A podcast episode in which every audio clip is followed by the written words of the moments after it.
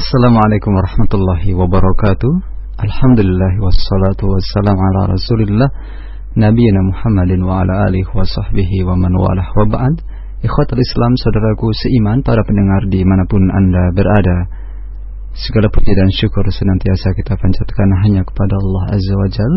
Kembali kita akan simak kelanjutan kitab Al-Wajiz fi Fikih Sunnah wal Kitabil Aziz buah karya Syekh Abdul Azim Badawi yang disampaikan oleh Ustadz Abu Yahya Badrul Salam Hafirullah masih kita akan lanjutkan pembahasan dari kitabun nikah yang beliau uh, ambil juga maroji dari eh, kitab-kitab uh, yang lainnya.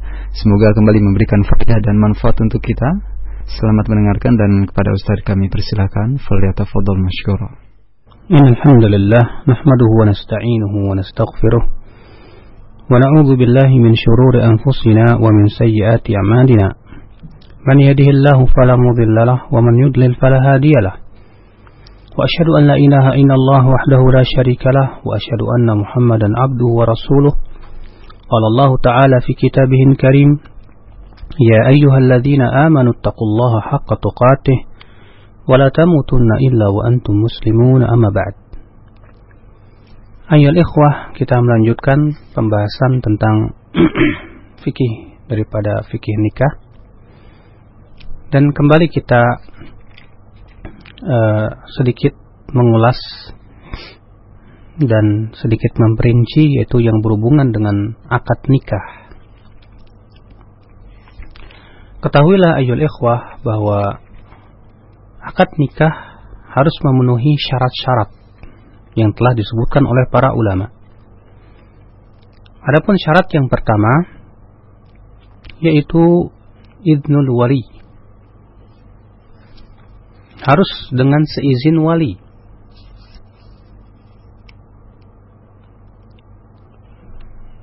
Dan ini ditunjukkan oleh dalil-dalil yaitu di antaranya hadis Nabi Shallallahu Alaihi Wasallam.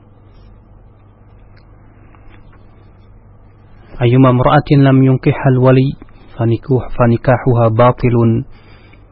Fanikahuha batilun fanikahuha batilun. Wanita mana saja yang tidak dinikahkan oleh wali maka nikahnya batil batil batil. Demikian pula Nabi Shallallahu alaihi wasallam bersabda la nikaha illa biwaliyin wa syahidai adlin tidak sah nikah kecuali dengan wali dan dua saksi yang adil. Dan sudah kita jelaskan ayol ikhwah bahwa wali itu adalah yaitu humul asabah yaitu al-asabah dari kalangan laki-laki. Akan tetapi terjadi ikhtilaf para ulama mengenai siapa yang paling berhak menikahkan. Dan sudah kita tarjih yaitu bahwa yang rajih adalah mendapat al-Imam Syafi'i rahimahullah bahwa yang paling berhak untuk menikahkan yang pertama adalah ayah. Jika tidak ada maka kakek. Jika tidak ada maka saudara-saudara kakak atau adik. Ya. Jika tidak ada kalau dia janda misalnya maka anak-anaknya. Jika tidak ada ya kalau misalnya dia gadis belum punya anak maka paman-pamannya kemudian setelah itu anak-anak mereka Ikhwatul Islam apakah wali boleh ya, mewakilkan kepada orang lain kalau jawab boleh. Ya apabila misalnya si wali dia berkata, ya saya wakilkan saja kepada si fulan bin fulan. Atau misalnya saya wakilkan kepada uh, penghulu. Maka pada waktu itu ikhwatul Islam azani Allah wa iyyakum. Jadi tidak mengapa ya. Kemudian orang yang diwakilkan itu menikahkan si wanita tersebut dengan laki-laki pilihannya. Kemudian apa syarat-syarat wali? Syarat disebut apa? Syarat-syarat seorang wali yang pertama adalah Islam. Maka ya apabila ia punya bapak kafir misalnya, maka bapak yang kafir itu tidak berhak untuk menjadi wali. Ya, apabila misalnya seorang wanita mualaf ya baru masuk Islam dan semua keluarganya ya dari wali-walinya kak masih kafir maka yang menikahkan adalah yaitu ya wali ya wali wali hakim ya penghulu pada waktu itu karena Allah Subhanahu wa taala berfirman wal mu'minuna wal mu'minatu ba'dhum awliya'u ba'd Allah juga berfirman walladzina kafaru ba'dhum awliya'u ba'd. Kaum mukminin sebagian mereka adalah wali untuk mereka dan orang-orang kafir pun ya sebagian mereka wali untuk sebagian yang lainnya. Dan juga Allah berfirman wala yaj'alallahu 'alal lil kafirina 'alal mu'minina sabila dan Allah tidak akan pernah menjadikan untuk orang kafir jalan ya untuk kepada kaum mukminin. Maka masuk di dalam ayat ini juga ya pengharaman wali untuk orang-orang yang beriman. Oleh karena itu ya akhi ya Berkata Ibnu Munzir, ajma'a kullu man nahfad anhu ala hadha. Telah bersepakat semua ulama yang kami hafal di atas pendapat ini. Uh, syarat yang kedua daripada wali dia harus laki-laki dan ini merupakan ijma kesepakatan para ulama. Maka tidak boleh ibu ya misalnya atau kakak wanita misalnya yang menikahkan si wanita karena yang namanya wali itu disyaratkan harus laki-laki. Yang ketiga, ya, harus berakal. Karena orang gila, ya akhi, ya, tidak sah padanya tasarruf. Berbagai macam akad dia tidak sah, jual beli dia tidak sah. Bagaimana dia ya hendak menikahkan walinya tentu tidak akan sah. Yang ke yang selanjutnya ya yaitu balik atas pendapat jumhur ulama walaupun sebagian ulama mengatakan itu ya bukan bukan syarat. Yang selanjutnya yaitu dia merdeka. Ini pendapat jumhur ulama ya karena hamba tidak punya ya wilayah. Ya maka pada waktu itu ikhwatul Islam azan ya Allah wa iyakum hendaknya yang ya menikahkan adalah dia seorang merdeka. Ikhwatul Islam a'azani Allah wa iyyakum. Kemudian syarat yang kedua yaitu ridhal mar'ah. Ridho wanita sebelum menikah. Maka pada waktu itu sudah sebagai sebagaimana sudah kita bahas, ya, seorang wanita tidak boleh dipaksa ya untuk menikah dengan seorang laki-laki yang ia benci yang ia tidak sukai. Maka apabila si ayah memaksa, maka wanita itu punya hak untuk membatalkan pernikahan. Ini sebagaimana telah kita sebutkan dari dalilnya pada pertemuan kemarin. Syarat yang ketiga ya akhi yaitu adanya mahar. ya ini adalah syarat yang ketiga yaitu mahar. Karena Allah Subhanahu wa taala berfirman, "Wa atun nisaa sadaqatihinna nihlah." Berikanlah kepada wanita ya mahar mahal mereka sebagai pemberian. Allah juga berfirman ya dalam surat uh, An-Nisa ayat 40, "Famastamta'tum bihi minhunna fa'atuhunna ujurahunna fariidah." Dan apa-apa yang kalian istinta dari mereka ya artinya kalau apabila kalian mau menikahi mereka maka berikanlah yaitu ujurahunna faridah mahar-mahar mereka sebagai sebuah kewajiban. Ikhwatal Islam a'azzani Allah wa iyyakum. Adapun yang berhubungan dengan mahar ya akhi bahwa sesungguhnya ikhwatal Islam a'azzani Allah wa iyyakum ya disyarat apa di sangat dianjurkan mahar itu sesuatu yang tidak memberatkan uh, si lelaki. Ya karena Islam menganjurkan untuk permudah apa untuk tidak memahalkan mahar.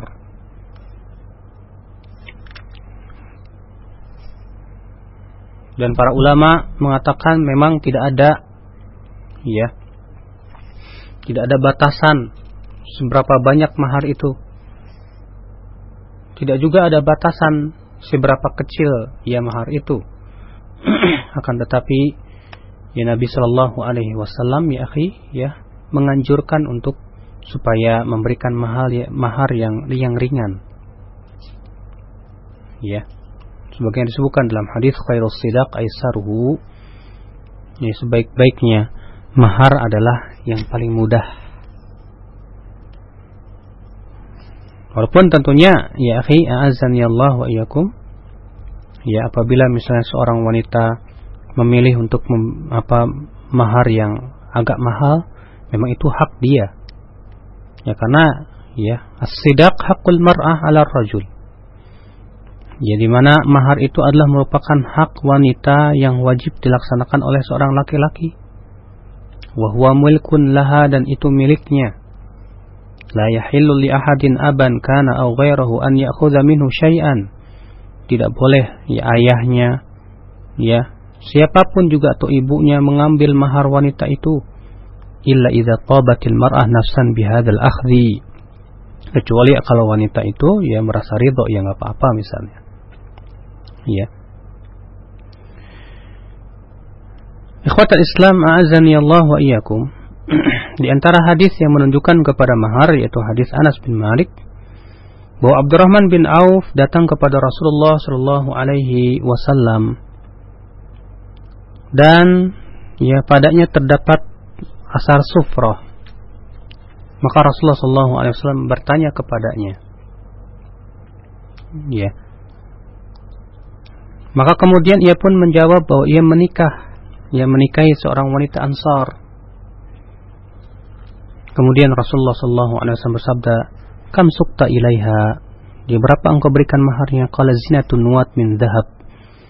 Ya sebesar biji sawi dari emas ya artinya sebesar biji yang kecil dari dari emas maka kemudian Rasulullah Shallallahu Alaihi Wasallam bersabda aulim walau bisa ya berikanlah walimah adakanlah walimah walaupun ya dengan menyembelih seekor kambing kata Rasulullah Sallallahu Alaihi Wasallam Sebutkan pula dari hadis Sahal bin Sa'ad ia berkata, Inilah fil qawmi inda Rasulullah sallallahu alaihi wasallam Sesungguhnya aku berada di suatu kaum di sisi Rasulullah Sallallahu Alaihi Wasallam. Tiba-tiba berdirilah seorang wanita dan berkata, wahai Rasulullah, sesungguhnya aku telah menghibahkan diriku untukmu.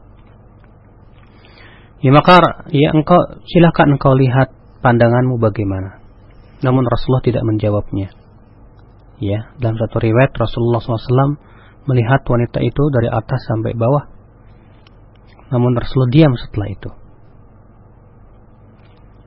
Ya. Kemudian ikhwatul Islam ya, melihat itu tampaknya Rasulullah tidak serak dengan perempuan itu. Faqama rajulun berdirilah seorang laki-laki dan berkata, "Ya Rasulullah, ankihniha, nikahkan aku dengan dia." Qala hal indaka min syai? Apakah kamu sesuatu untuk sebagai mahar?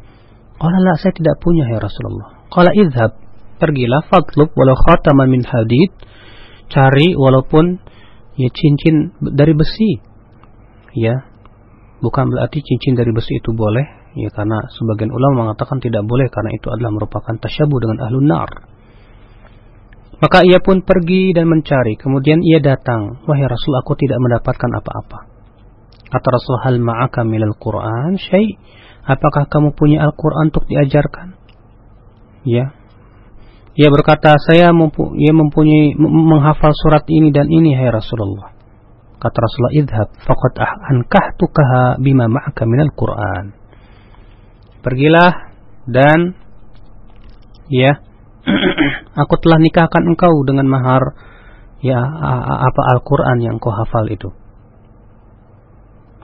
Ikhwatul Islam ini menunjukkan bahwa yang namanya mahar itu ya boleh ya berupa sesuatu yang seperti hafalan Al-Quran yaitu kullu amal jazal istijar alaihi ya setiap amalan yang dijadikan ya kemudian dijadikan dalil bahwa setiap amalan yang boleh yang bisa untuk ya dirental atau disewa atau yang lainnya maka pada waktu itu ya seperti mengajarkan Al-Qur'an dan yang lainnya maka pada waktu itu diperbolehkan berdasarkan hadis ini. Ya. Demikian pula mahar itu berupa semua harta yang suci dan yang halal dan bisa diambil manfaatnya ya dan juga mampu untuk diberikan berupa misalnya harta, ya tanah ataupun yang lainnya. Dan bahkan boleh juga ya mahar itu berupa Islam. Sebagai disebutkan dari hadis Anas bahwa Abu Talha menikahi Ummu Sulaim dan ya maharnya adalah masuk Islam. Ya Ummu Sulaim masuk Islam sebelum Abu Talha lalu kemudian Abu Talha meminangnya dan berkata, "Aku sudah masuk Islam." ya jika engkau masuk Islam, aku akan menikah denganmu. Maka kemudian Abu Talha menikah ya dengan Ummu Sulaim ya dan maharnya adalah masuk Islam. Oleh karena itu, ya akhi, ya kalau misalnya ada seorang laki-laki berkata kepada wanita, saya akan ya menikah dan maharnya naik haji misalnya. Boleh. La syakfi. Ya. Demikian pula Ya apabila seorang hamba sahaya dinikahi, maka kemudian maharnya dengan dimerdekakan pun boleh. Sebagaimana Rasulullah SAW, ia memerdekakan Sofiyah dan menjadikan ya, pemerdekaannya sebagai mahar. Ikhwatul Islam, a'azani Allah wa iyyakum. Kemudian uh, boleh? Ya. Uh, apa namanya? Mahar itu dibeli diberikan langsung ya cash pada waktu itu. Dan boleh juga diakhirkan. Atau boleh dicicil. Ya wa yajuzu ta'jilus sidaqi kullihi wa ta'khiruhu kullahu. Ya wa ta'khiruhu kullihi wa ta'jilu ba'dihi wa ta'jilu ba'dihi ya wa ta'jilu ba'dihi maka boleh pada waktu itu membayar mahar sekaligus, boleh juga mengakhirkannya. Ya, demikian pula ikhwatal Islam a'azani Allah wa iyyakum boleh pula mencicil. Ya, mencicilnya. Dan sebagainya kita akan bahas insyaallah lebih mendetail setelah kita menyebutkan ya syarat e, berikut daripada akad nikah. Syarat yang keempat yaitu al-ishhad awil i'lan mempersaksikan saksi atau yaitu al-i'lan yang mengumumkan. Para ulama berbeda pendapat. Mana yang merupakan syarat sah nikah? Apakah saksi ataukah ya i'lan mengumumkan nikah atau kedua-duanya atau salah satunya ini menjadi lima pendapat. Pendapat jumhur ulama dan ini pendapat Abu Hanifah, Imam Syafi'i dalam suatu riwayat dan dari dan juga pendapat Imam Ahmad dalam sebuah riwayat mengatakan bahwasanya saksi itu adalah syarat. Sedangkan iklan atau apa namanya mengumumkan itu hukumnya sunnah. Mereka berdalil dengan hadis la nikaha illa biwaliyin wa syahidai adlin. Tidak sah nikah kecuali dengan wali dan dua saksi yang adil. Walaupun sebagian ulama para ulama berbeda pendapat mengenai tambahan dua saksi adil ini, sebagian mengatakan ia adalah tambahan yang dhaifah, ya. Sebagian mengatakan ya tambahan itu tambahan yang sahihah sebagaimana yang dirajikan oleh Syekh Albani rahimahullah. Ya. Berkata Imam Syafi'i wa hadha wa in kana munqati'an duna Nabi sallallahu alaihi wasallam. Ya hadis ini walaupun dikatakan misalnya munqati terputus. Fa in aktsar ahli ilmi yaqulu bihi akan tetapi kebanyakan ulama berpendapat dengan pendapat ini. Berkata Imam Tirmidzi setelah menyebutkan hadis ini wal amal ala hadza inda ahli ilmi min ashabin nabi sallallahu alaihi wasallam dan inilah yang diamalkan oleh para ahli ilmu ya dari kalangan sahabat Nabi sallallahu alaihi wasallam.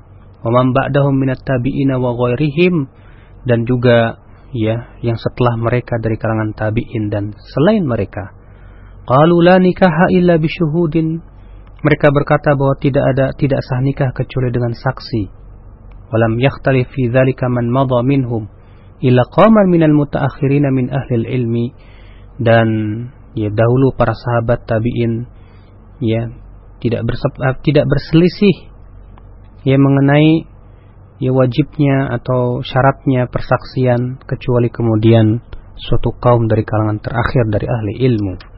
Ini adalah perkataan daripada Al-Imam At-Tirmidzi rahimahullah. Ikhwatul Islam. Demikian pula disebutkan dalam riwayat Aisyah secara marfu. Setiap nikah yang tidak dihadiri oleh empat, maka dia zina, yaitu ya khatib, pelamar, wali, dan dua saksi. Akan tetapi hadis ini mungkar. Ya. Demikian pula apa yang diriwayatkan dari Ibnu Abbas secara marfu dan perkataan Ibnu Abbas la nikaha illa bisyahi baik bisyahidai adlin wa waliyin mursyid maka dari itulah ya akal Islam azan ya Allah ya perkataan Ibnu Abbas yang sahih secara mauquf ini ya memperkuat dan beberapa riwayat-riwayat yang lainnya sehingga akhirnya Syekh Albani rahimahullah menyatakan bahwasanya tambahan ya dua saksi itu adalah tambahan yang kuat. Allahu a'lam. Adapun pendapat yang kedua mengatakan bahwa ya i'lan itu syarat yaitu ya mengumumkan itu syarat sedangkan mempersaksikan itu hukumnya sunnah saja. Dan ini riwayat daripada Imam Malik dan Imam Ahmad dan ini yang dipilih oleh Syekhul, Syekhul Islam Ibn Taimiyah rahimahullah. Ya. Karena menurut beliau bahwasanya yang diperintahkan oleh Rasulullah a'linun nikah iklankan, umumkanlah nikah. Ya. Karena maksud tujuan dari pernikahan adalah al-izhar wal i'lan liyatamayyaz min as-sir alladhi huwa zina ya untuk diperlihatkan, diumumkan supaya berbeda dengan zina yang itu sembunyi-sembunyi. Wa hadza a'ammu minal ishad, maka ini lebih umum daripada ya ishad. Ya menurut Syekhul Islam Ibn Taimiyah bahwa kalau ternyata ya para saksi itu tidak ada saksi tapi kemudian orang-orang semua sudah tahu kalau dia sudah nikah. Ya dengan diumumkan maka itu sudah mencukupi bahkan lebih daripada persaksian. Ya. Ikhwatul Islam a'azzani Allah wa iyyakum. Di antara dalil yang mereka jadikan dalil juga yaitu ketika Nabi Shallallahu Alaihi Wasallam memerdekakan Sofia dan lalu kemudian menikahi Sofia dengan tanpa saksi. Yang disebutkan dalam hadis ya bahwasannya manusia berkata atau Anas bin Malik radhiyallahu anhu berkata, "Ishtara Rasulullah sallallahu alaihi wasallam jariyatan bi sab'ati arus." Ya bahwa Rasulullah sallallahu alaihi wasallam uh, membeli ya, seorang budak wanita yaitu bernama Safiyah bintu Huyai. Faqala nas maka orang-orang berkata mana dari atazawwajah Rasulullah am ja'ala am walad umma walad jika kita tidak tahu apakah Rasulullah SAW menikahinya, ya, ataukah ia menjadikan dia sebagai ummu walad. Falamma arada an yarkaba hajabaha. Ya ketika Rasulullah SAW hendak naik unta, maka Rasulullah menghijab ya Sofiyah. Maka mereka tahulah dari itu bahwasanya Rasulullah telah menikahinya. Artinya di zaman dahulu dibedakan antara wanita merdeka dengan budak yang di mana ya wanita merdeka di zaman dahulu itu ya diberikan hijab sedangkan budak itu ya, tidak diberikan hijab agar dibedakan antara ini dan itu. Nah di sini para sahabat Rasulullah yang nggak tahu ya apakah Sofia itu dinikahi atau dijadikan sebagai tetap hamba sahaya ummu walad. Tapi ketika mereka mengetahui Rasulullah memberikan hijab kepada Sofia, taulah dari situ bahwa ia adalah istrinya Rasulullah Shallallahu Alaihi Wasallam. Ya. Namun dijawab oleh jumhur bahwa hadis ini katanya khusus untuk Rasulullah. Ya. Ini khusus untuk Rasulullah Shallallahu Alaihi Wasallam saja, tidak untuk yang lainnya. Ya karena sebagaimana disebutkan dalam beberapa riwayat atau disebutkan dalam beberapa kekhususan bahwa Rasulullah dibolehkan ada seorang wanita menghibahkan kepada Rasulullah tanpa mahar itu khusus untuk Rasulullah. Ya. Adapun untuk di zaman sekarang atau untuk selain Rasulullah tidak boleh seorang wanita menghibahkan dirinya kepada seorang laki-laki tanpa mahar. Ya karena telah diwajibkan mahar itu bagi seorang laki-laki. Ikhwatul Islam, ma'azani Allah wa iyyakum. Pendapat selanjutnya yaitu bahwa saksi dan iklan atau mengumumkan itu adalah wajib dua-duanya. Ya. Adapun iklan sudah kita sebutkan dalam hadis yaitu a'linun nikah. Ya, iklankan nikah. Dan Rasulullah mengatakan bahwa perbedaan antara menikah dengan zina adalah darbun bidufuf yaitu memukul rebana artinya mengumumkannya, mengiklankannya.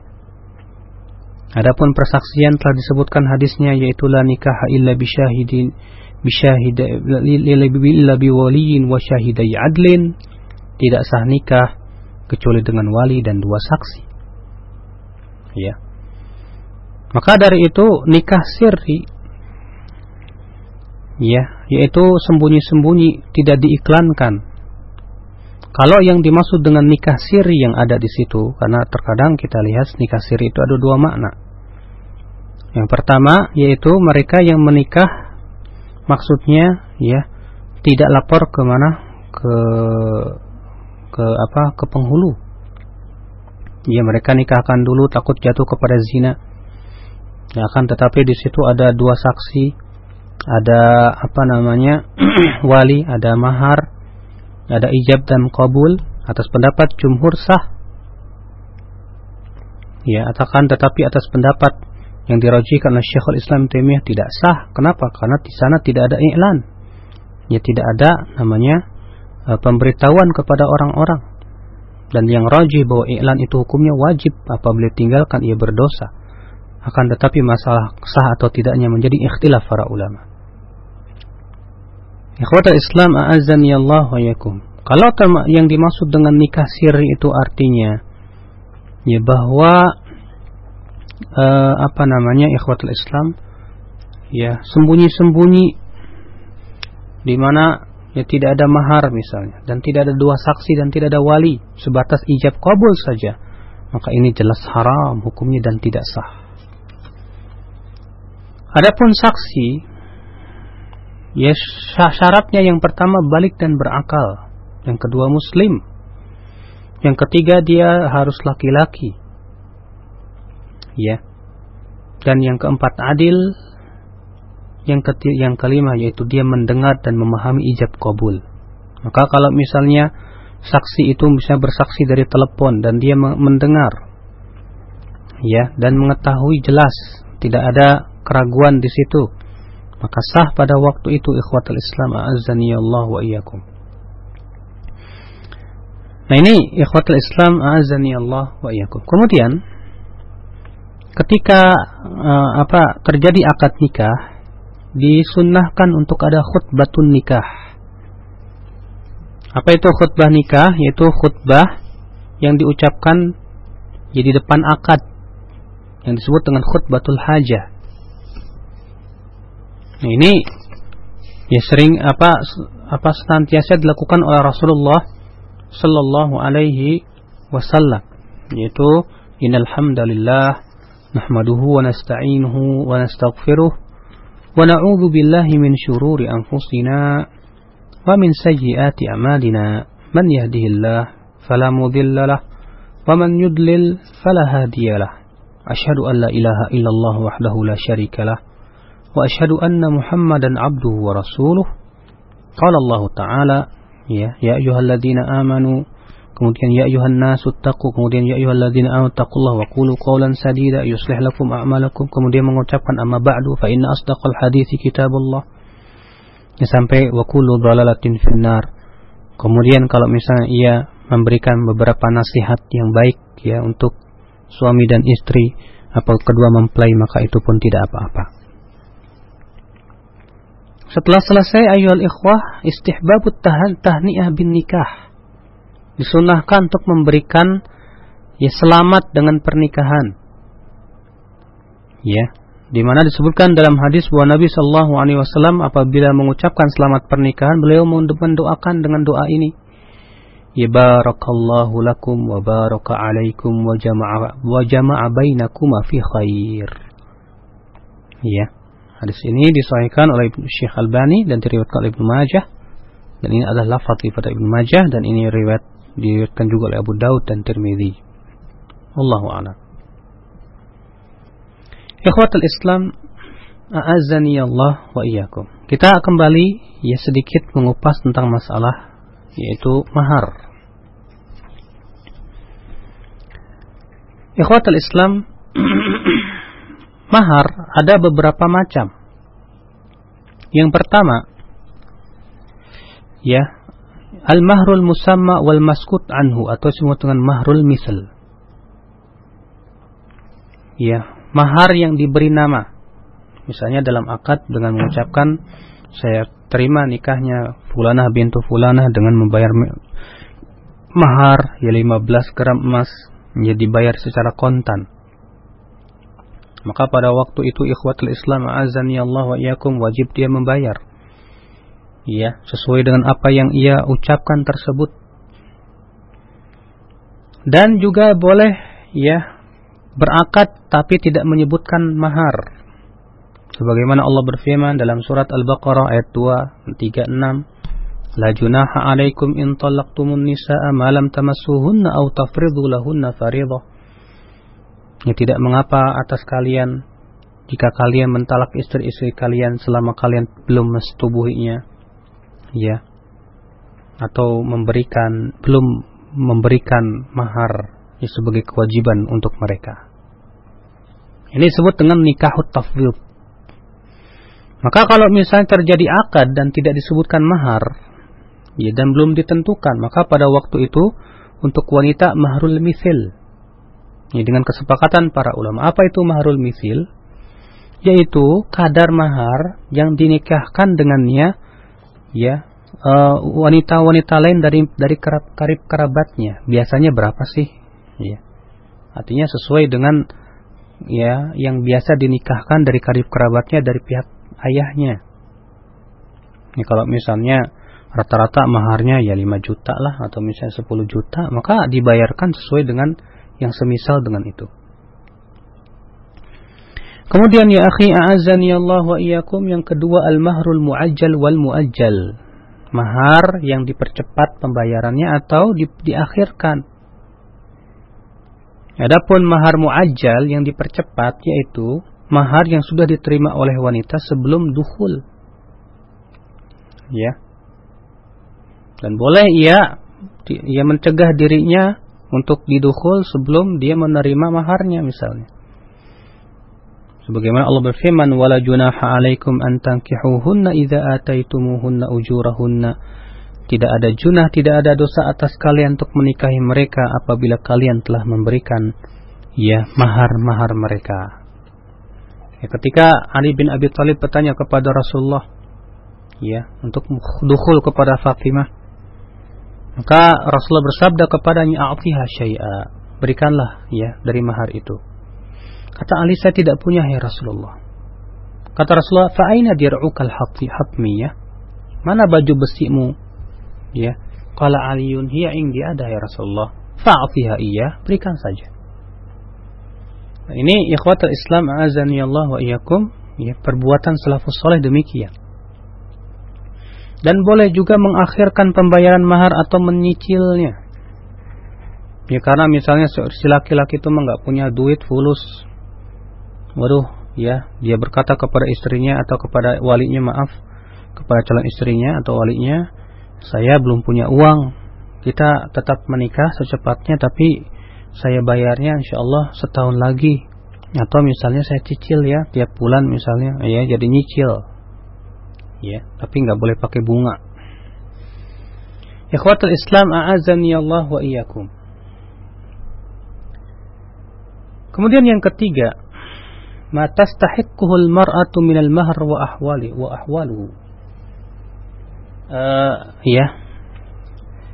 Ikhwatul Islam azani Allah wa iyyakum. Apabila sebelumnya fa in mata zawju ba'dal aqdi wa qabla ad-dukhul falil mar'ati al-mahru kamilan. Kalau misalnya ya si suami meninggal dunia setelah akad tapi belum dukhul ya, baru ijab kabul saya nikahkan saya terima nikahnya Fatimah bintu misalnya Zaid dengan mahar sekian kilo emas ya yang saya bayar secara kontan saking senangnya mati dia langsung blek ya maka bagaimana itu maka pada waktu itu wanita mendapatkan mahar secara sempurna dari Al-Qama ia berkata, Utiya Abdullah fi mur'atin tazawwajaha rajulun thumma mata anha walam yufrid laha sidaqan. Ya. Uh, ini untuk mereka yang maksudnya afan ya, ya. Untuk mereka yang belum menyebutkan ya maharnya. Maka pada waktu kalau sudah akad dan sebelum dukhul maka wanita boleh mendapatkan mahar secara sempurna. Ya bahwa didatangkan kepada Abdullah seorang wanita yang dinikahi oleh seorang laki-laki kemudian meninggal. Walam yufrad laha sidaqan, falam yufrad laha sidaqan dan laki-laki itu belum menyebutkan ya belum memberikan kepada wanita itu maharnya, belum sempat diberikan kepadanya. Falam yakun dakhala biha dan belum juga dukhul. Fakhtalafu ilaihi maka mereka pun berselisih. Faqala ara laha mithlu mahri nisaiha? Walahal mirathu alaiha iddah? Ya. Aku melihat aku memandang bagi dia yaitu ya hendaklah dia memberikan ya mahrul misil itu mahar yang sama-sama dengan saudari-saudaranya yang lain. Walahal mirathu alaiha wa alaiha iddah dan bagi dia mendapatkan warisan dari laki-laki itu ya tetap dia dapat warisan pada waktu itu dan dia beriddah yaitu 4 bulan 10 hari. Lalu kemudian Ma'qil bin Sinan al-Asy'a'i pun bersaksi bahwa Nabi Shallallahu alaihi wasallam demikian memutuskan pada Birwa bintu Washiq ya seperti apa yang diputuskan oleh Abdullah bin Mas'ud radhiyallahu anhu itu menunjukkan akan ya keilmuan yang dalam ya dari Abdullah dan para sahabat Rasulullah memang demikian. Ikhwatul Islam ya diberikan oleh Allah keilmuan yang dalam.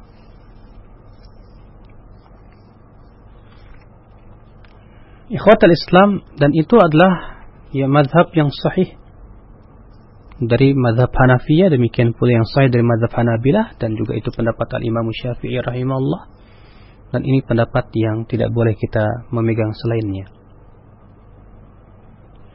ikhwatal Islam a'azzani Allah wa iyyakum mata yustahabbul bina ya kapan disunahkan membina rumah tangga. An Aisyah qalat tazawwajani Rasulullah sallallahu alaihi wasallam fi Syawal. Rasulullah sallallahu alaihi wasallam yang menikahi aku di bulan Syawal wa banabi fi Syawal dan membina rumah tangga denganku ya di bulan Syawal. Fa ayu nisa'i Rasulullah sallallahu alaihi wasallam kana ahdha indahu minni. Ya, maka istri-istri Rasulullah manakah yang lebih beruntung dariku di, sisinya? Wa kanat tastahibbu an yadkhula nisa'ahu nis, ya an yudkhala nisa'uha fi Syawal. Dan Rasulullah ya dan adalah ya Aisyah menyukai untuk ya apa para istrinya itu ya ya dukhulnya itu pada di bulan Syawal. Ya ini untuk menyelisihi orang-orang musyrikin pada waktu itu karena mereka mempunyai keyakinan bahwa ya bulan Syawal itu katanya bulan sial. Akhirnya mereka tidak mau menikah di bulan Syawal. Akan tetapi Rasulullah menyelisihi ya maka Rasulullah Wasallam menikah di bulan Syawal Ikhwata Islam azani Allah wa yakum demikian yang bisa saya sampaikan pada kesempatan pagi hari ini dan insya Allah yang kita akan lanjutkan pada pertemuan yang akan datang. Allahu a'lam. Nah demikian ikhwatal Islam sesi materi dari pembahasan kitab Al-Wajiz fi fikih sunnah wal kitabil aziz dan dilengkapi dengan maroji kitab yang lain yang disampaikan oleh Ustaz Abu Yahya Badrus Salam hafirullah dari pembahasan kitabun nikah Semoga bermanfaat untuk kita semua dan untuk lebih meluaskan eh, pembahasan kita atau untuk lebih memperdalam materi kita di pagi hari ini, kami akan berikan kesempatan untuk Anda yang akan bertanya tentunya dengan uh, seputar kajian kita di 0218236543 atau dengan melalui pesan singkat di 0819896543. Kami angkat untuk yang pertama dari penelpon. Assalamualaikum. Waalaikumsalam. Ya, silakan. Dari mana Ibu? Yes. Ya, silakan dari mana Ibu? Ya, dari Ciputat. Silakan. Uh, ini Pak mau nanya ya, kalau maharnya itu berbentuk ucapan bagaimana ya Pak ya? Maharnya berbentuk Perjanjian. ucapan bagaimana Bu? Iya maksudnya dengan perjanjian ucapan gitu. Contoh apa maksudnya uh, mau dibayarnya nanti gitu? Enggak, misalnya dengan apa perjanjian mau mendidik gitu, membimbing, beribadah kepada Allah gitu. Atau bentuknya bacaan Al-Qur'an atau hafalan? Bukan, bukan, bukan, bukan seperti itu. Seperti perjanjian itu gitu. Hmm. Eh, apa sah atau tidak eh, pernikahan saya gitu. Eh, iya pernikahan. Ya, nah, baik. Cukup Iya. terima kasih Ibu. Ah, makasih ya. Nah. Assalamualaikum. Waalaikumsalam warahmatullahi Sudah kita sebutkan tadi bahwa setiap amal atau perbuatan yang sah itu bisa diijarohkan, disewakan atau di seperti mengajarkan Al-Qur'an ataupun ya yang lain yang semisal dengan itu, maka yang rojih yang sahih itu boleh. Ya, kalau misalnya seorang laki-laki berkata, "Ya, saya akan nikahkan saya, saya menikahi kamu dengan mahar saya akan ajarkan kamu ilmu waris. Ya. Sah insya Allah adapun perkataan ibu tadi ya saya akan didik kamu dan yang ini sudah kewajiban suami. Mhm. ya sesuatu yang sifatnya itu sudah kewajiban suami ya bukan tidak dan tidak bisa dijadikan mahar ya maka kalau misalnya ibu sudah melaksanakan seperti itu dengan bapak atau sama suami ibu misalnya yang lebih baiknya ya suami tetap memberikan mahar. Tapi yang bagaimana nih? Ya mahrul misil aja yaitu memberikan mahar seperti halnya ya eh, saudari-saudarinya lain dari pihak ayah yang diberikan mahar oleh suami-suaminya. Berapa? Yang sewajarnya lah begitu. Allahu a'lam Baik, selanjutnya kita angkat pertanyaan yang kedua dari penelpon berikut ada Umu Fitri. Assalamualaikum. Waalaikumsalam. Ya, silakan Umu Fitri dari mana tadi? Dari Jati Asih. Nah, silakan Ibu. Ah, saya mau tanya ini Ustaz, kewajiban seorang istri itu apa ya? Karena eh, saya dapat dari temen gitu, katanya kalau seorang istri itu cuma tugasnya untuk mengurus anak-anak gitu. Jadi tugas memasak, mencuci itu udah bukan kewajiban seorang istri, tapi kewajiban seorang pembantu gitu. Nah, gimana kalau orang yang tidak mampu gitu Ustaz? Makasih. Assalamualaikum warahmatullahi wabarakatuh. Waalaikumsalam warahmatullahi wabarakatuh. Sebetulnya masalah hak kewajiban akan saya bahas nanti, tapi untuk Mhm. permasalahan yang seputar dengan apa yang ibu tadi pertanyakan aja, bahwa bu di zaman Rasulullah, ya pembantu-pembantu atau yang disebut dengan pembantu di zaman seperti di zaman sekarang itu mungkin tidak ada ya, adanya di zaman dahulu budak. Dahulu pernah Fatimah bintu Rasulullah Shallallahu Alaihi Wasallam minta kepada Rasulullah pembantu. Karena ya Fatimah yang mengerjakan semua ya kehidupan apa rumah apa urusan rumah tangga dari sampai ya memasak, menyiapkan makanan, demikian pula bahkan ya memberikan makan kuda ya ya dan bahkan juga mengambil air dari jarak yang begitu jauh sehingga begitu lelah capeknya Fatimah. Maka dia tuh datang kepada Rasulullah dan ber- dan meminta ya bu apa pembantu apa budak hamba saya. Kata Rasulullah, hai Fatimah maukah aku ajarkan kepada engkau ya dengan bacaan-bacaan yang dengan itu engkau diberikan kekuatan oleh Allah. Maka Rasulullah mengucap mengajarkan kepada Fatimah apa? Ya untuk membaca subhanallah 33 kali, alhamdulillah 33 kali, Allahu akbar 34 kali sebelum tidur. Kata para ulama, ini menunjukkan bahwa zikir itu memberikan kekuatan pada badan. ya.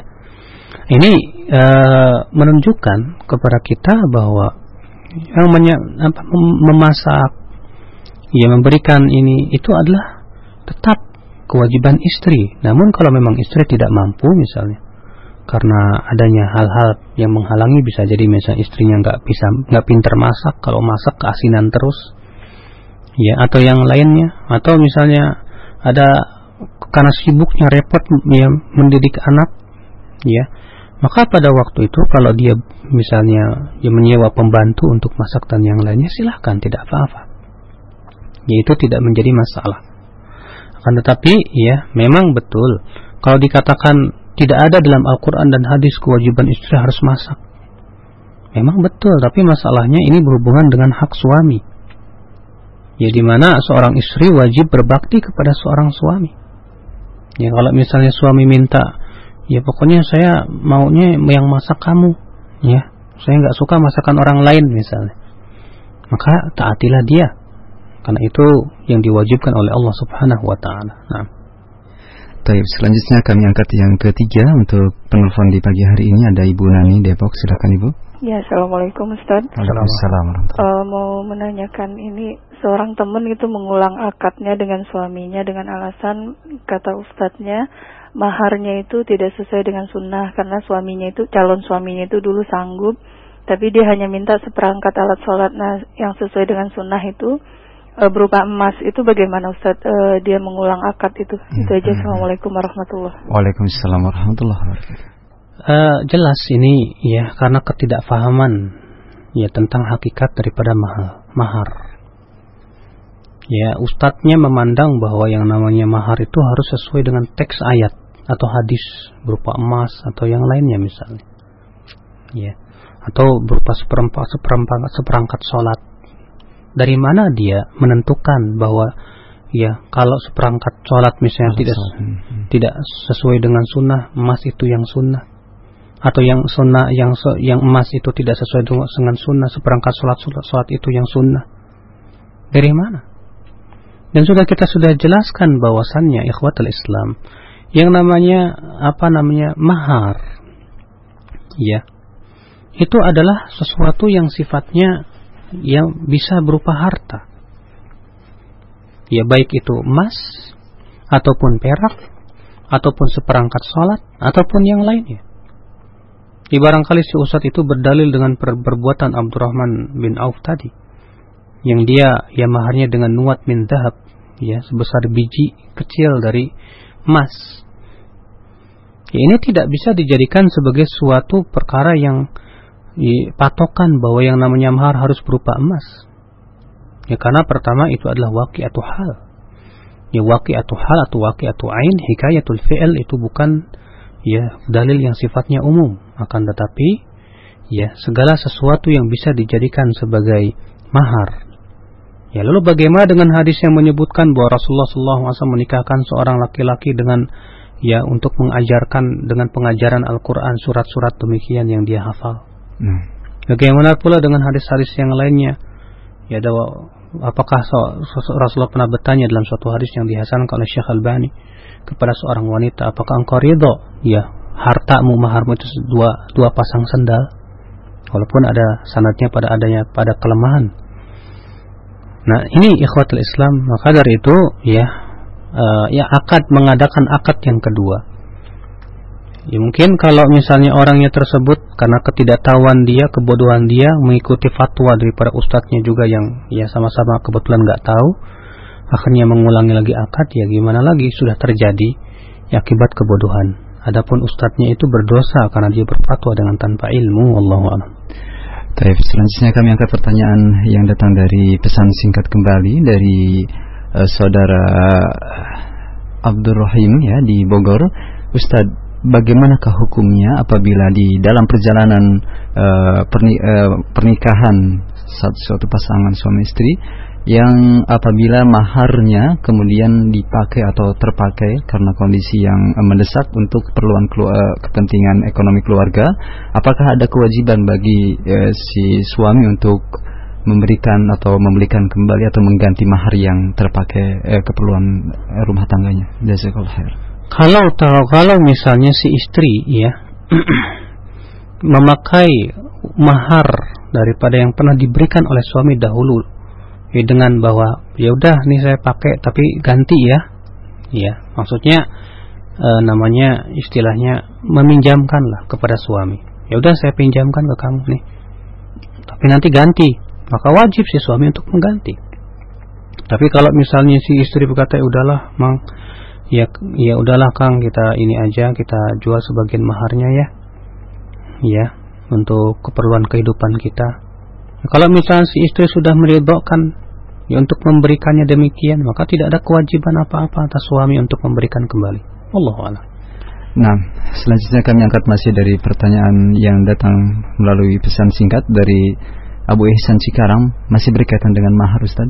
Bagaimana hukumnya apabila maharnya uh, dimakan bersama juga oleh uh, suami istri tersebut Ustaz? Sudah kita nah, sebutkan bahwa kalau memang itu keriduan dari istri dan istri memang niatnya untuk memberi, ya, karena merasa atau gimana gitu ya, apa untuk kehidupan apa daripada rumah tangganya, kehidupannya sehari-hari, maka pada waktu itu tidak ada kewajiban atas suami untuk menggantinya. Tapi kalau misalnya si suami ah, saya mau ganti aja ah, ya, itu kan saya sudah. Maka kalau misalnya si suami memberikan lagi, ya silahkan tidak apa-apa. Nah, dari selanjutnya kami angkat pertanyaan yang datang dari pesan singkat kembali. Ustaz, bagaimanakah apabila ada seorang laki-laki yang melamar seorang wanita melalui pesan singkat Ustaz atau SMS? Jadi si laki-laki tersebut meminta izin ke wanita untuk mengkhidbahnya terlebih dahulu melalui SMS sebelum datang secara langsung pada orang tua wanita tersebut.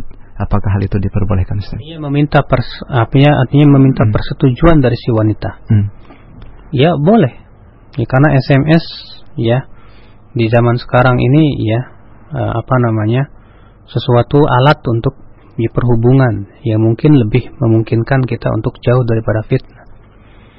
Kalau memang ternyata jelas si laki-lakinya siapa, yang nggak ketahuan tiba-tiba ada SMS gelap siapa ini, ya nggak ketahuan orangnya. Tapi kalau misalnya si akhwatnya sudah tahu siapa ikhwannya, ya jelas. Dan kemudian ada SMS masuk, ya kata si akhwat ya udah ya kamu lamar aja langsung ke bapak saya langsung datang nggak jadi masalah wallahu a'lam Nah, selanjutnya dari Bapak atau Ibu uh, Mar Lili Maruhawi di Cilendug, Kampung Baru. Ustadz, bolehkah bagi uh, kami untuk menikahkan anak gadis uh, dengan orang Eropa? Dalam hal ini dia masuk Islam terlebih dahulu. Mohon nasihatnya Ustadz. Bila memang ya, orang Eropa atau orang Barat atau orang hitam mau merah mau terserah. Dan dia kemudian sudah masuk Islam. Lalu kemudian ia menikah dengan wanita muslimah sah pernikahannya. Ya sah pernikahannya. Selama tidak ada gelagat bahwa dia sengaja pura-pura masuk Islam ya sebatas untuk supaya nanti kalau sudah nikah punya anak dibawa lagi ke agama Kristennya kalau kita punya gelagat bahwa dia cuma pura-pura saja maka ya jangan. Karena itu berbahaya sekali buat anak kita.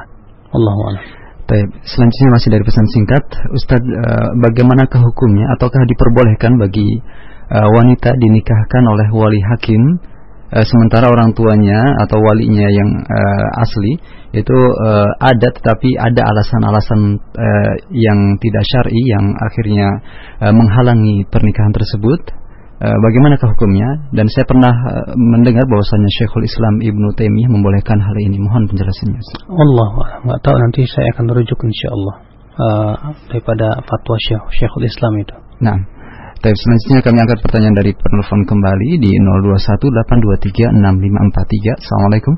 Waalaikumsalam Silakan. dengan siapa Pak? Pak Markum Silakan Pak Markum Assalamualaikum Pak Ustaz Assalamualaikum warahmatullahi wabarakatuh Ini Pak Ustaz nih katanya nggak ada ada saya mau menikahkan anak saya nih dua. Laki-laki dua-duanya. Eh, sebulan dua-duanya itu. Satu bulan itu dua, dua orang pak ya bulan dua gitu mm-hmm. ada eh, kata bilang orang nggak boleh mm. ini ada hadisnya nggak boleh saya nanya ya, Ya Pak, nah, uh, tidak ada hadis sama sekali yang melarang. Kalaupun Bapak menikahkan anak dua-duanya itu dalam satu hari, boleh. Hmm. Tidak ada larangan tertentu. Maka dari itu keyakinan-keyakinan masyarakat yang ada di zaman sekarang mengatakan ya jangan setahun yang sama nanti yang satunya bahkan terkena musibah atau yang lainnya ini semua khurafat batilah. Itu semua bertentangan dengan ajaran Islam yang tidak pernah diajarkan oleh Allah dan Rasulnya. Ya bahkan ya hampir bahkan itu adalah merupakan kesyirikan. Ya, sebab dia punya keyakinan bahwa sesuatu itu bermudarat atau bermanfaat tanpa ada dalil. Hmm ya maka dari itu uh, kita jauhi semua keyakinan-keyakinan masyarakat yang tidak benar itu maka seorang ayah yang baik yang sesuai yang tahu sunnah ya kalau memang melihat ya anak-anaknya ini ya sudah terlihat ya apa gelagat-gelagat yang naudzubillah dia khawatir menjerumuskan kepada zina, pacaran dan yang lainnya, segeralah dinikahkan. Allah Nah, selanjutnya dari penelpon kembali di 8236543. Assalamualaikum. Waalaikumsalam. Silakan dari mana Ibu? Iya, dari Ibu Indah. Silakan. Uh, Assalamualaikum Ustaz. Assalamualaikum. Uh, saya menikah uh, dengan uh, seorang duda, Ustaz. Uh, tapi ketika sudah berhadapan dengan penghulu, uh, suami saya tidak bisa menunjukkan surat cerainya gitu, Ustaz. Tapi hal itu kemudian dinikahkan saja saya oleh penghulu kemudian anak saya sudah tiga tahun setengah baru diurus suratnya itu bagaimana pernikahan saya saat waktu itu bapak apa hadir juga wali bu ya iya hadir uh, uh, dengan resepsi gitu semua hadir gitu Ustaz Iya, kalau memang ternyata ya saksinya ada, ya hmm. walinya juga ada dan dinikahkan oleh penghulu. Ya karena surat cerai itu bukan sebuah uh, syarat di dalam pernikahan. Ya maka pada waktu itu sah hmm. ya tidak apa-apa karena semua syarat-syaratnya sudah terpenuhi tadi. Nah. Nah, masih dari penelpon untuk ke kesempatan berikutnya. Assalamualaikum. Assalamualaikum Ustaz. Waalaikumsalam warahmatullahi Dari mana Bapak? Silakan Pak Mukhlis. Barakallahu fiik. Ustaz mau tanya uh, siapa yang berhak menjadi wali bagi anak zina yang wanita? Terima kasih Assalamualaikum warahmatullahi wabarakatuh. Waalaikumsalam warahmatullahi wabarakatuh. Anak zina yang wanita ya yang lebih baik menjadi wali adalah wali hakimnya. Ya Allah alam. Nah, masih eh, kembali kita angkat dari pertanyaan dan saat ini kita angkat dari pesan singkat dari saudara Iwan di Korea. Ustadz, apakah ada eh, istilah ataupun dasarnya syariat uang pelangkah? Mohon penjelasannya Ustaz uh, uang pelangkah atau yang dirunghal gitu ya hmm. atau orang Sunda. Hmm. Ini jelas ya tidak pernah kita mendengar hal itu dari kalangan sahabat tabiin tabiut tabiin tidak pula para ulama. Tapi kalau misalnya dia cuma mau ya sebatas ya memberikan saja karena kasihan misalnya. Tapi kalau misalnya sebagai sebuah syarat dan yang lainnya sebetulnya itu tidak boleh. Apa tidak tidak benar. Karena itu sama saja menghalang-halangi seseorang untuk menikah. Ya maka kakak yang di long, di, dilangkahi yang yang tahu tentang sunnah tidak perlah ya minta uang pelangkah atau yang lainnya. Yang membuat susah ya orang-orang ya untuk menikah. Tapi kalau misalnya si ini dengan keridoannya yang memberikannya ya tidak apa-apa. Allah nah, sel selanjutnya kami angkat pertanyaan dari Abu Abdurrahman di Cibinong. Ustadz Barakallahu Fikum apakah hadis-hadis tentang nikahnya Aisyah eh, dengan Rasulullah SAW dengan umur 9 tahun itu sah?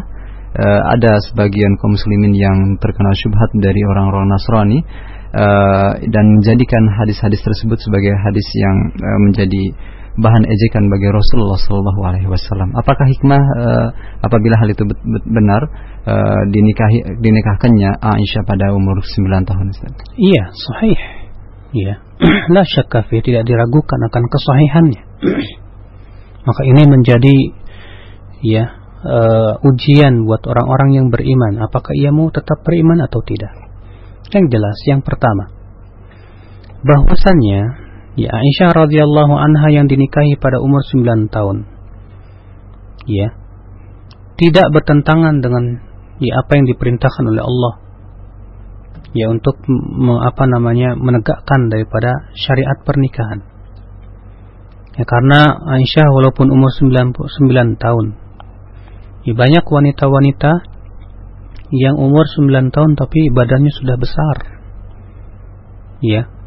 Sebagaimana dahulu di zaman bapak-bapak kita ya dulu di kampung-kampung dinikahkan ya setelah lulus SD atau bahkan belum lulus SD sudah dinikahkan karena ya memang dia sudah badannya sudah besar ya sudah terlihatan ya sebagai seorang wanita gadis ya.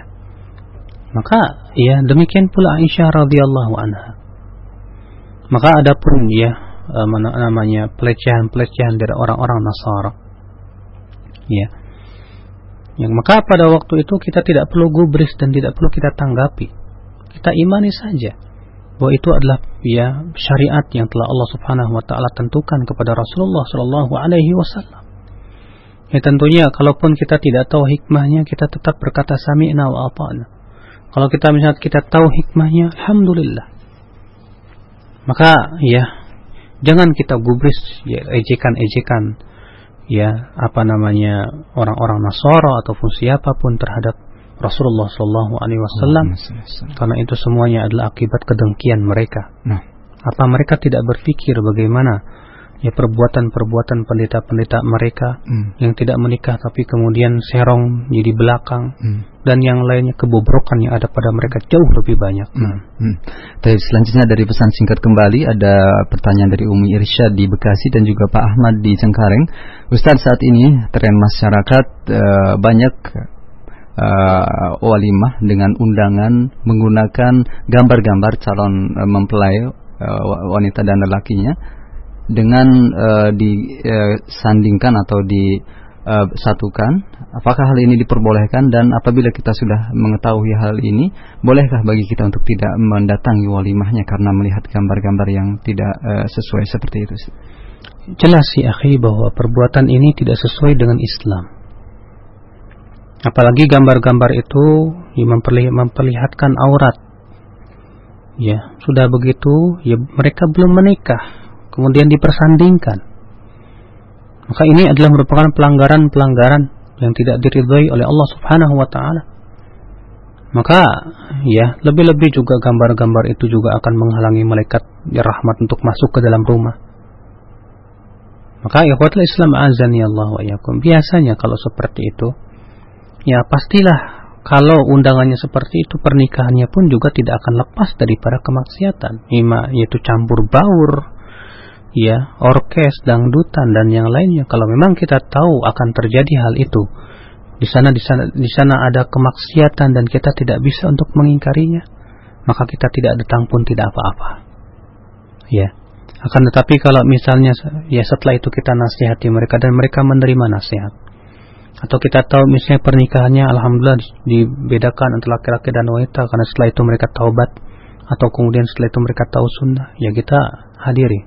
Allah Baik, selanjutnya dari pesan singkat kembali, Ustaz, e, bagaimanakah hukumnya dengan pernikahan tetapi pengantin prianya tidak ada di tempat atau di luar kota dengan menggunakan e, fasilitas telepon atau semisalnya, Ustaz? Iya, kalau misalnya pengantin prianya tidak ada di tempat, kemudian dinikahkanlah ya oleh si apa si wali. Hmm. ya kemudian dinikahkan oleh si wali lewat telepon. Maka dan si laki-laki itu mendengar. Ya maka mendengarnya dia itu sama dengan mempersaksikan. Karena apabila selama itu sudah jelas ya semuanya segala sesuatu jelas maka sah insya Allah ya pernikahan antara keduanya. Allah Nah, selanjutnya dari uh, pertanyaan Ibnu Yunan di Serang Banten, Ustaz, apakah sah pernikahan wanita mu'alaf yang tidak mendapatkan restu orang tuanya yang masih kafir? Adapun wanita mu'alaf, apabila kedua orang tuanya tidak restu, maka persetujuan orang tua kafir tidak di, tidak tidak perlu digubris. Maka pernikahan dia sah dan dinikahkan oleh wali hakim. Ya, Allah a'lam. Baik, selanjutnya kami angkat pertanyaan dari penelpon kembali di 0218236543 untuk kesempatan berikut. Assalamualaikum. Waalaikumsalam. Silakan dengan siapa Pak? Dengan Eko di Raulum. Ya, silakan Pak Eko. Uh, gini Ustaz, saya hanya minta tolong nasihatnya. Uh, mungkin bagi orang-orang yang keadaannya seperti saya, yang mempunyai kekurangan katakanlah seperti itu. Saya kan tunanetra ini Ustaz ya. Uh, kemudian ada kepada para orang tua yang mempunyai anak wanita yang sepertinya kalau orang yang mendatangi anak perempuannya keadaannya seperti yang seperti saya seperti ini hmm. itu mereka seakan-akan barangkali dugaan saya itu mengkhawatirkan tentang masa depan ataupun uh, apa katakanlah dalam pemenuhan hak dan kewajibannya itu. Yeah. Nah, itu bagaimana Ustaz? Ya artinya hmm. supaya saya juga uh, saya terus terang saya memang uh, butuh pernikahan gitu, tapi uh, kelihatannya para orang tua mungkin mungkin sebagiannya itu masih mengkhawatirkan keadaan hmm. orang-orang yang seperti hmm. saya ini Ustaz. Nah, bagaimana nasihatnya Ustaz bagi kedua belah pihak Ustaz? Jazakallah khairan. Assalamualaikum warahmatullahi wabarakatuh. Waalaikumsalam warahmatullahi wabarakatuh. Yang pertama kewajiban antum adalah sabar. Ya sabar yang kedua bahwa kalau memang si wanita itu ya rela suaminya buta.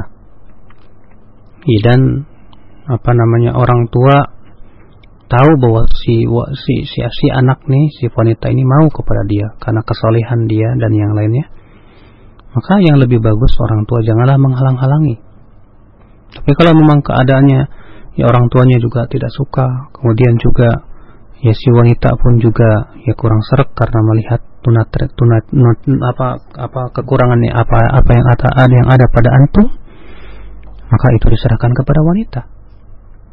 Ya yang menjadi keputusan penentu apakah dia mau atau tidak adalah wanita kalau memang wanita itu mau tapi wali tidak mau maka si wanita pun juga ya harus menikah dengan wali kalau misalnya wali mau, ya mudah-mudahan Allah Subhanahu wa taala memberikan kepada antum kemudahan ya untuk mudah-mudahan suatu ketika nanti ada seorang wanita yang mau hmm. untuk menjadi istri antum yang lebih baik buat antum insyaallah taala. Nah. Baik, selanjutnya kita angkat kembali dari penelpon. Assalamualaikum. Assalamualaikum. Nah, silakan dengan siapa dari mana Ibu? Dengan Ummu Saro di Bekasi. Silakan. Gini Ustaz, waktu menikah suami saya memberikan mahar satu gram cuma disebutkannya 2 gram tapi pembayarannya disebutkan juga dengan tunai. Suami saya janjinya akan menggantinya apabila dia telah mampu gimana Ustaz? sah nggak Ustaz? Nah. Iya sah ya kalau hmm. memang keadaannya seperti itu misalnya dia mengucapkan 2 gram secara tunai tapi ternyata setelah itu dia malah nggak mampu ya dan dia baru bisa membayar satu gram dan dia sudah berjanji akan membayar lagi satu gramnya lagi setelah dia mampu. Hmm. Tapi Kalau, dengan disebutkan dua gram begitu nggak masalah sih? Iya, ya mungkin karena waktu bisa jadi ya ada keadaan-keadaan misalnya. Pada waktu dia menyebutkan tunai, ya karena ketidaktahuan dia. Ya dia kira bahwa ya ucapan tuh tidak berpengaruh misalnya.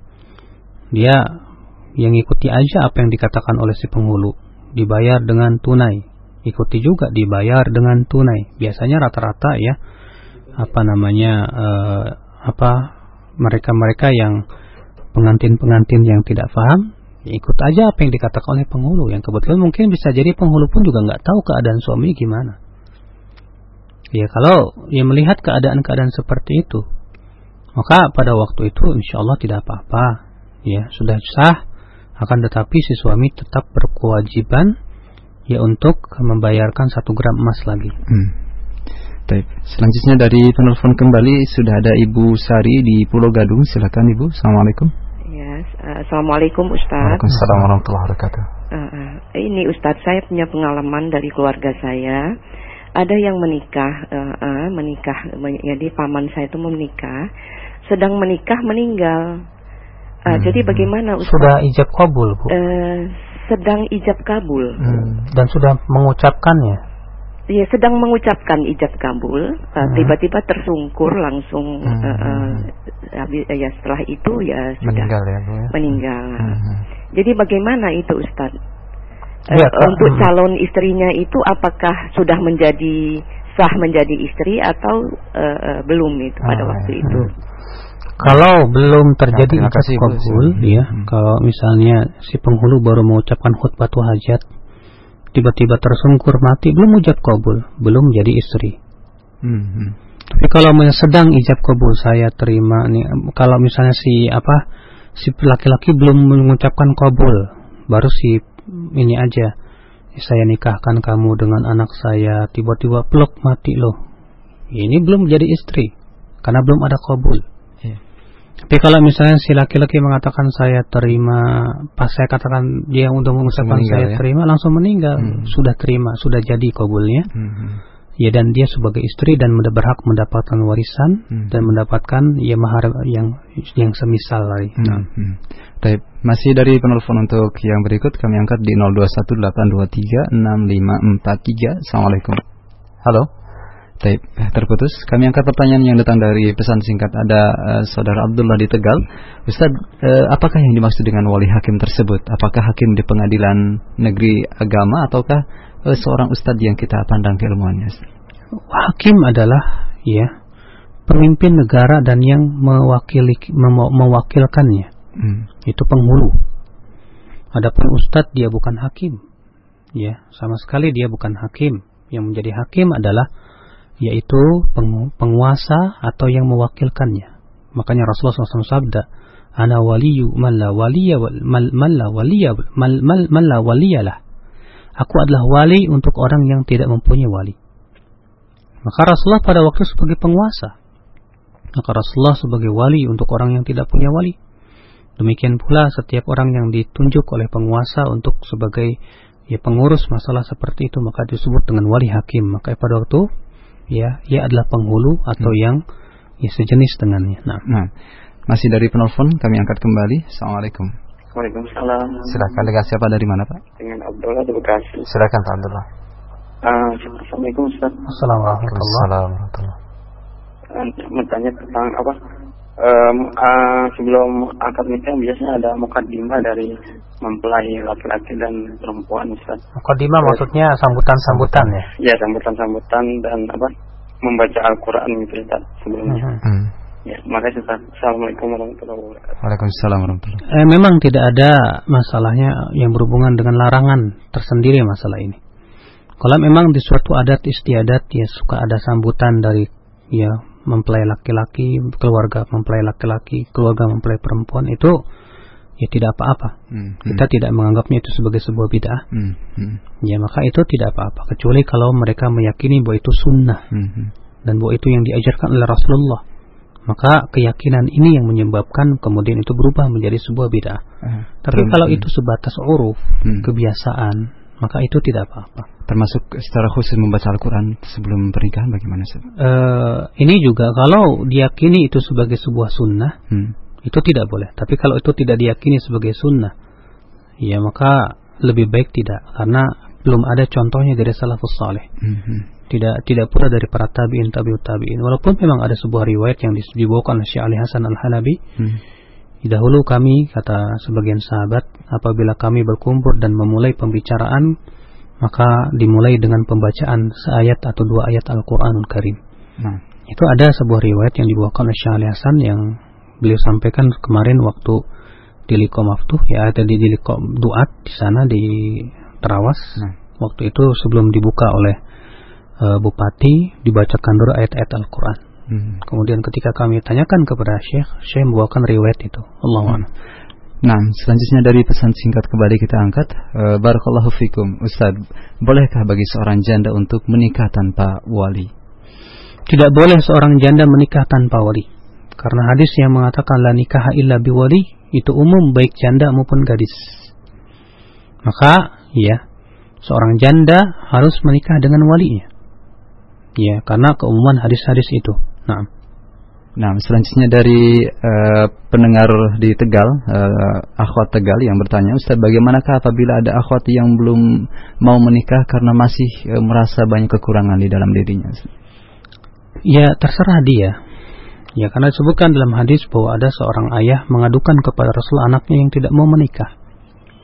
Kemudian ditanya oleh Rasulullah, kenapa kamu tidak mau menikah? Kata si anak, hai Rasulullah, kabarkan dulu kepadaku, apa hak seorang istri yang wajib ia lakukan terhadap suaminya. Kata Rasulullah, hak seorang istri yang wajib dilakukan, eh, hak, hak seorang suami yang wajib dilakukan istrinya, bahwa engkau harus berbakti kepadanya dan engkau ya wajib melakukan perintahnya walaupun kalau misalnya dia menyuruh atau engkau menjilat nanah nanahnya ya engkau tetap wajib apa namanya? Engkau belum melaksanakan haknya. Mendengar itu si wanita langsung berkata kalau begitu aku tidak mau menikah selama-lamanya Rasulullah diam saja tidak mengikari maka ya silahkan. Akan tetapi juga hendaknya dia berpikir panjang juga. Sebab wanita kalau sudah semakin tua umurnya, semakin ya, jarang juga pemuda yang mau. Ya mumpung-mumpung masih apa masih apa muda, ya masih banyak ya banyak yang mau dengan menunggu kemudian usia sudah tua, sudah umur 30 tahun, akhirnya pemuda-pemuda juga udah males ya. Ya sebagaimana keadaan banyak sekali akhwat-akhwat yang tadinya jual mahal misalnya atau sibuk dengan pekerjaan atau yang lainnya setelah dia tua baru kerasa. Ya, cobalah berpikir panjang lagi ya. Adapun kekurangan-kekurangan yang ada itu insya Allah Allah sempurnakan dan kita juga berusaha terus berusaha untuk menyempurnakan diri tentunya. Menutupi maksudnya daripada kes, apa kekurangan-kekurangan yang ada. Hmm. Allah Nah selanjutnya dari Ibu Ina di Cinere Ustadz Hafizullah apa yang harus dilakukan atau bagaimana sikap yang harus dilakukan oleh seorang wanita yang sudah di, yang sudah dikhidbah oleh uh, seorang lelaki akan tetapi di lain tempat atau di lain waktu yang uh, hampir bersamaan diketahui ternyata laki-laki tersebut juga mengkhidbah wanita yang lain. Terga, terserah dia. Kalau memang ternyata si wanita ini tahu dan kemudian mem membatalkan, yaitu hak dia. Karena ya kalau sudah dilamar itu belum nikah. Maka kalau misalnya membatalkan, ya itu juga hak perempuan. Kalau ternyata misalnya tahu si laki-laki itu oh ternyata sudah melamar, ya kurang ajar saya dikerjain misalnya nah, ya udah pokoknya nggak jadi ya selesai hmm. ya, jangan antum kira bahwa yang namanya pinang atau kalau sudah di khutbah itu sudah harus jadi ya enggak lah ya Allah Nah, selanjutnya kami angkat pertanyaan yang datang dari pesan singkat kembali. Uh, Ustadz Barakallahu Fikum, bagaimanakah hukumnya apabila ada uh, lelaki, uh, adik kakak beradik kemudian menikah dengan kakak beradik pula dan dilaksanakan pernikahannya dalam satu hari. Apakah hal ini ada larangannya dari syariat Islam? Kakak beradik menikah dengan kakak, kakak beradik. beradik wanita. Oh, jadi uh, kakaknya menikah dengan adiknya si fulan. Ya, ya bisa seperti itu. Uh, kakaknya si fulan nikah dengan adiknya dia. Hmm. Uh, memang ada larangan nikah shigor ya namun itu khusus kalau tidak memakai mahar. Walaupun ikhtilaf para ulama bagaimana kalau ternyata pakai mahar. Nikah syigor begini. Hmm. Kau nikah ah, apa ya? Aku akan nikahkan kamu dengan adik saya dengan syarat kamu nikahkan saya dengan adik kamu. Ya ini nikah syigor namanya. Nah Rasulullah SAW dan Rasulullah melarang dari syigor. Namun ya Para ulama mengatakan, sebagian ulama mengatakan bahwa larangan itu ini khusus kalau tidak ada mahar. Artinya maharnya sebatas itu saja. Tapi kalau misalnya ya si kakak dinikahkan dengan si adiknya si Ali dinikahkan dengan adiknya Budi dan Budi dinikah dengan adiknya Ali tidak ada ya persetujuan sebelumnya apa tidak ada perjanjian seperti itu dinikahkan begitu kebetulan juga suka, suka sama suka maka kalau memang keadaan seperti itu, ya boleh-boleh saja sah. Kan tetapi kalau maksudnya tadi kakak beradik, maksudnya kakak sama adik dinikahkan, ya nggak boleh haram. Nah. nah, kemudian kami angkat dari uh, saudara Abdurrahim di Bantar Gebang. Ustaz, apakah diperbolehkan berniat menikahi akhwat dengan tujuan untuk memperbaiki akidahnya, memperbaiki akidahnya, sedangkan si akhwat uh, tidak mengetahui tujuan hal ini? Karena saya mengetahui dia uh, masuk ke dalam sebuah firqah uh, yang eh, banyak penyimpangannya. Demikian jazakallah khair. Uh, kalau maksudnya yaitu ingin memperbaiki akidahnya artinya akan menceraikan kembali setelah lurus akidahnya, maka ini tidak boleh. Hmm.